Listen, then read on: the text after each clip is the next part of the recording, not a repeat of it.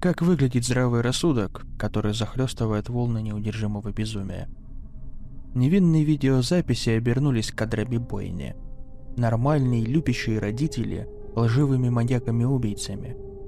Все мои устои пошатнулись, а мое хрупкое сознание теперь словно падало в бездну неизвестности. Да, я обычно ударяюсь в философию, когда нервничаю.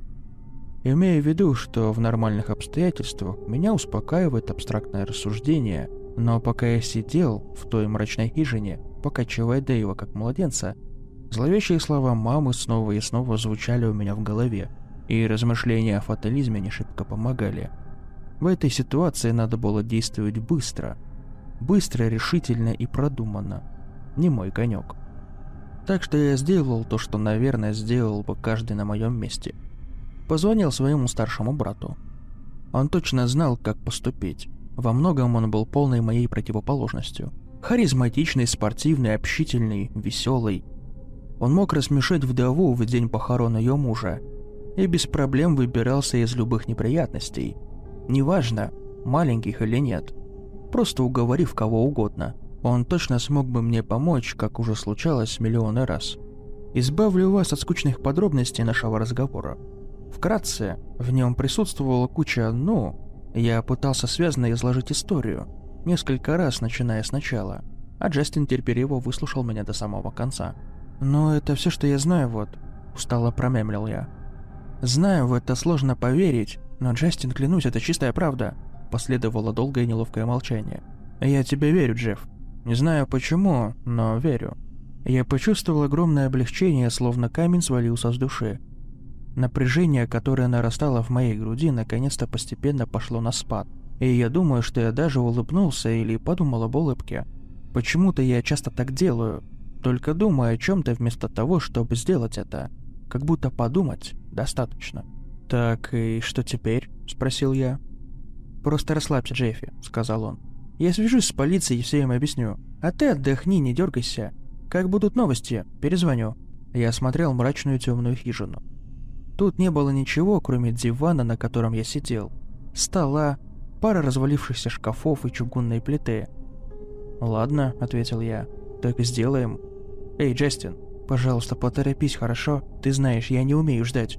«Конечно, Джеффи, конечно», — одобрительно сказал он перед тем, как повесить трубку. Некоторое время я просидел в темноте, пялись ни в чем не примечательные деревянные стены и пытаясь сложить воедино все, что произошло, но у меня не получилось. Все казалось бессмысленным, и мне пришлось нелегко, пока я пытался осознать, сможет ли моя жизнь снова обрести смысл. Казалось, вся моя жизнь – это не более чем иллюзия, тщательно проработанный фокус. А я всего лишь маленький белый кролик, который все это время сидел в шляпе, прячась от ужасающей реальности. Думаю, что я в какой-то момент уснул. Просто отключился от усталости. Не уверен, что спал без сновидений, потому что помню, как плавал в реках крови. Но мне не хотелось в это углубляться. Это совсем не поможет успокоиться или прийти в себя. Проснулся я весь в поту, дрожа и со смутным ощущением, что мой телефон вибрировал. Я проспал примерно 12 часов, но мне казалось, что прошла всего лишь минута. Пока я пытался встать, яркие лучи солнца слепили меня. Все мое тело болело, будто я попал в автомобильную катастрофу и у меня ушло мгновение или два на то, чтобы осознать, что именно так все и произошло. «Эм, Джастин?» – слабо сказал я. «Получилось? Я могу вернуться домой?» Он не отвечал. Тишина. Я подождал секунд 30, периодически проверяя, идет ли звонок. «Джастин?» – переспросил я. «Джеффи», – сказал он дрожащим голосом. «Оставайся на месте, ладно? Никуда не уходи. Слышишь меня? Помощь уже в пути, хорошо?» «Эм, произнес я в смятении. «Я не понимаю. Они нашли папу, а маму? Она уже, ну, в тюрьме?» Дэйв нежился на солнышке рядом с диваном, и я аккуратно поднял его одной рукой. Он был моим помощником, я всегда успокаивался, держа его на руках. «Они... они, блядь!» – прошептал Джастин. Его голос ломался, будто он плакал или пытался не заплакать. Я начал нервничать еще сильнее. Джастин никогда не плакал. Они нашли Дженну. У мамы и папы она... они... она мертва! Джеффи! Зарезана, убита! Там везде кровь! Адский беспорядок, блядь!» «А мама?» – спросил я. «Они нашли ее?» «Ее нет, она исчезла. Джастин тяжело вздохнул. «Но это еще не все, Джеффи. Ребенок, ребенок Дженны, блядь, его нет, его нигде нет!» «А...» – пробормотал я. «Но это нехорошо, нет?» «Нет, Джеффи, это совсем нехорошо», – сказал он с некоторым раздражением. «Но послушай, копы хотят с тобой поговорить, это важно. Джеффи, просто оставайся на месте, никуда не уходи. Джеффи, если ты сбежишь, это будет выглядеть подозрительно». «Ну, ладно», — сказал я. «Но почему? Почему я просто не могу вернуться домой? Я же ничего не сделал. Я могу показать им видео, доказательство, что это все мама. Оставайся на месте. Ты слышишь меня?» — строго сказал он. «Просто сиди там. Я сказал им, где ты, Джеффи. Они тебя заберут. Ничего не делай». «А, ну, наверное, ладно». Я огладил Дэйва, пытаясь понять, что происходит. «В таком случае я, наверное, просто посижу тут с Дэйвом». «Да, конечно, Дэйв», — вздохнул он. «Оставайся на месте с Дэйвом, хорошо? Я им все скажу, ладно?» «Ладно, спасибо, Джастин», — сказал я. «До скорого». Он повесил трубку, оставляя меня наедине с моей всепоглощающей нервозностью. Я знал, что могу ему верить, но чувствовал, что он врет.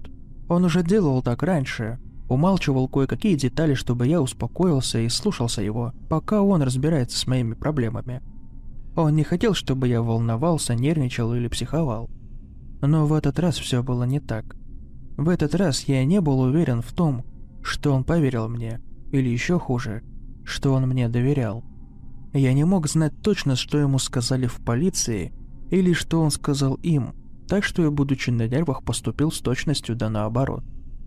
Я быстро покинул убежище, схватил Дэйва и ноутбук и побежал в лес, не имея ни малейшего представления, где нахожусь. Добавьте к этому тот факт, что мое чувство направления можно назвать как минимум ужасающим, и вы получите невменяемого Джеффи, который растерянно бредет навстречу катастрофе. На самом деле это было своего рода чудо, что я не умудрился и не навернулся где-нибудь в лесу и не свалился без сознания. Я не осознавал масштабы кровопотери, пока не увидел свою пижаму при дневном свете. Весь в крови, от макушки до пяток. Какое-то грязное чудовище, бредущее по лесу. Ведь в человеческом теле несколько галлонов крови. Уверен, что кто-нибудь из вас знает точную цифру. Я не знал. Блуждая по лесу, я успел заглянуть в самые отдаленные уголки моей памяти, вспоминая вещи, о существовании которых не знал раньше – Воспоминания о моем детстве казались такими... неполными.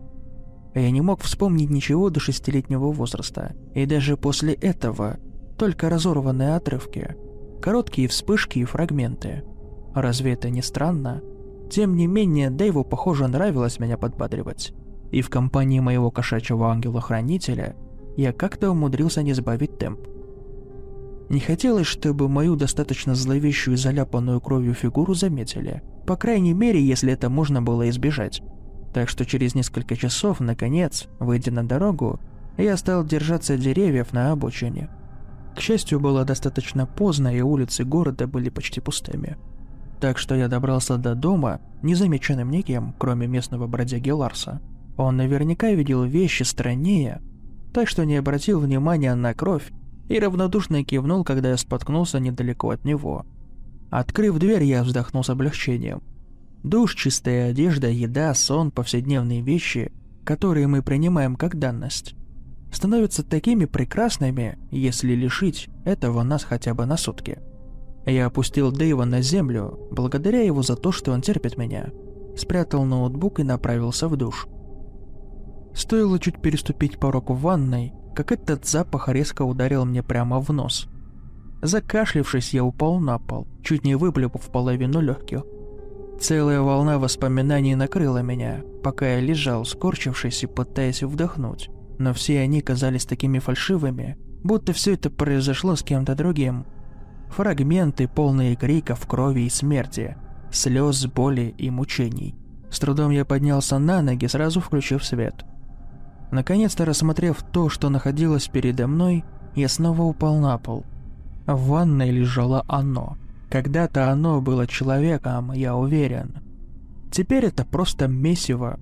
Конечности, органы, кишки – все это в целом океане крови и других жидкостей человеческого тела. Я попытался выползти оттуда, захлопнув дверь в ту же секунду, как пересек порог. Следующие пять минут я просто лежал на полу, задыхаясь. В моей голове невыносимо четко висела одна и та же картина. Голова, лицо которое плавало поверх кучи гнилых останков, словно гротеская пародия на резиновую уточку, а лицо, которое я сразу же узнал, голова, которую я видел миллионы раз. Это была моя мама. Я нервно схватил телефон, зная, что мог позвонить только одному человеку. Сразу же заметил кучу непрочитанных сообщений и пропущенных звонков, все от Джастина. Думаю, я просто не замечал их раньше. Открыв сообщения и быстро прочитав их, я все больше приходил в ужас. «Ты еще там? Копы уже на подходе, не двигайся. Они уже снаружи, не шевели, Джеффи. Сиди там. Они внутри, не могут тебя найти. Ты где? Оставайся на месте и позвони мне». «Ты где, говнюк? Я же сказал оставаться на месте». «Твою мать, Джеффи! Где ты, блядь?» «Я найду тебя, и тебе пиздец, Джеффи!»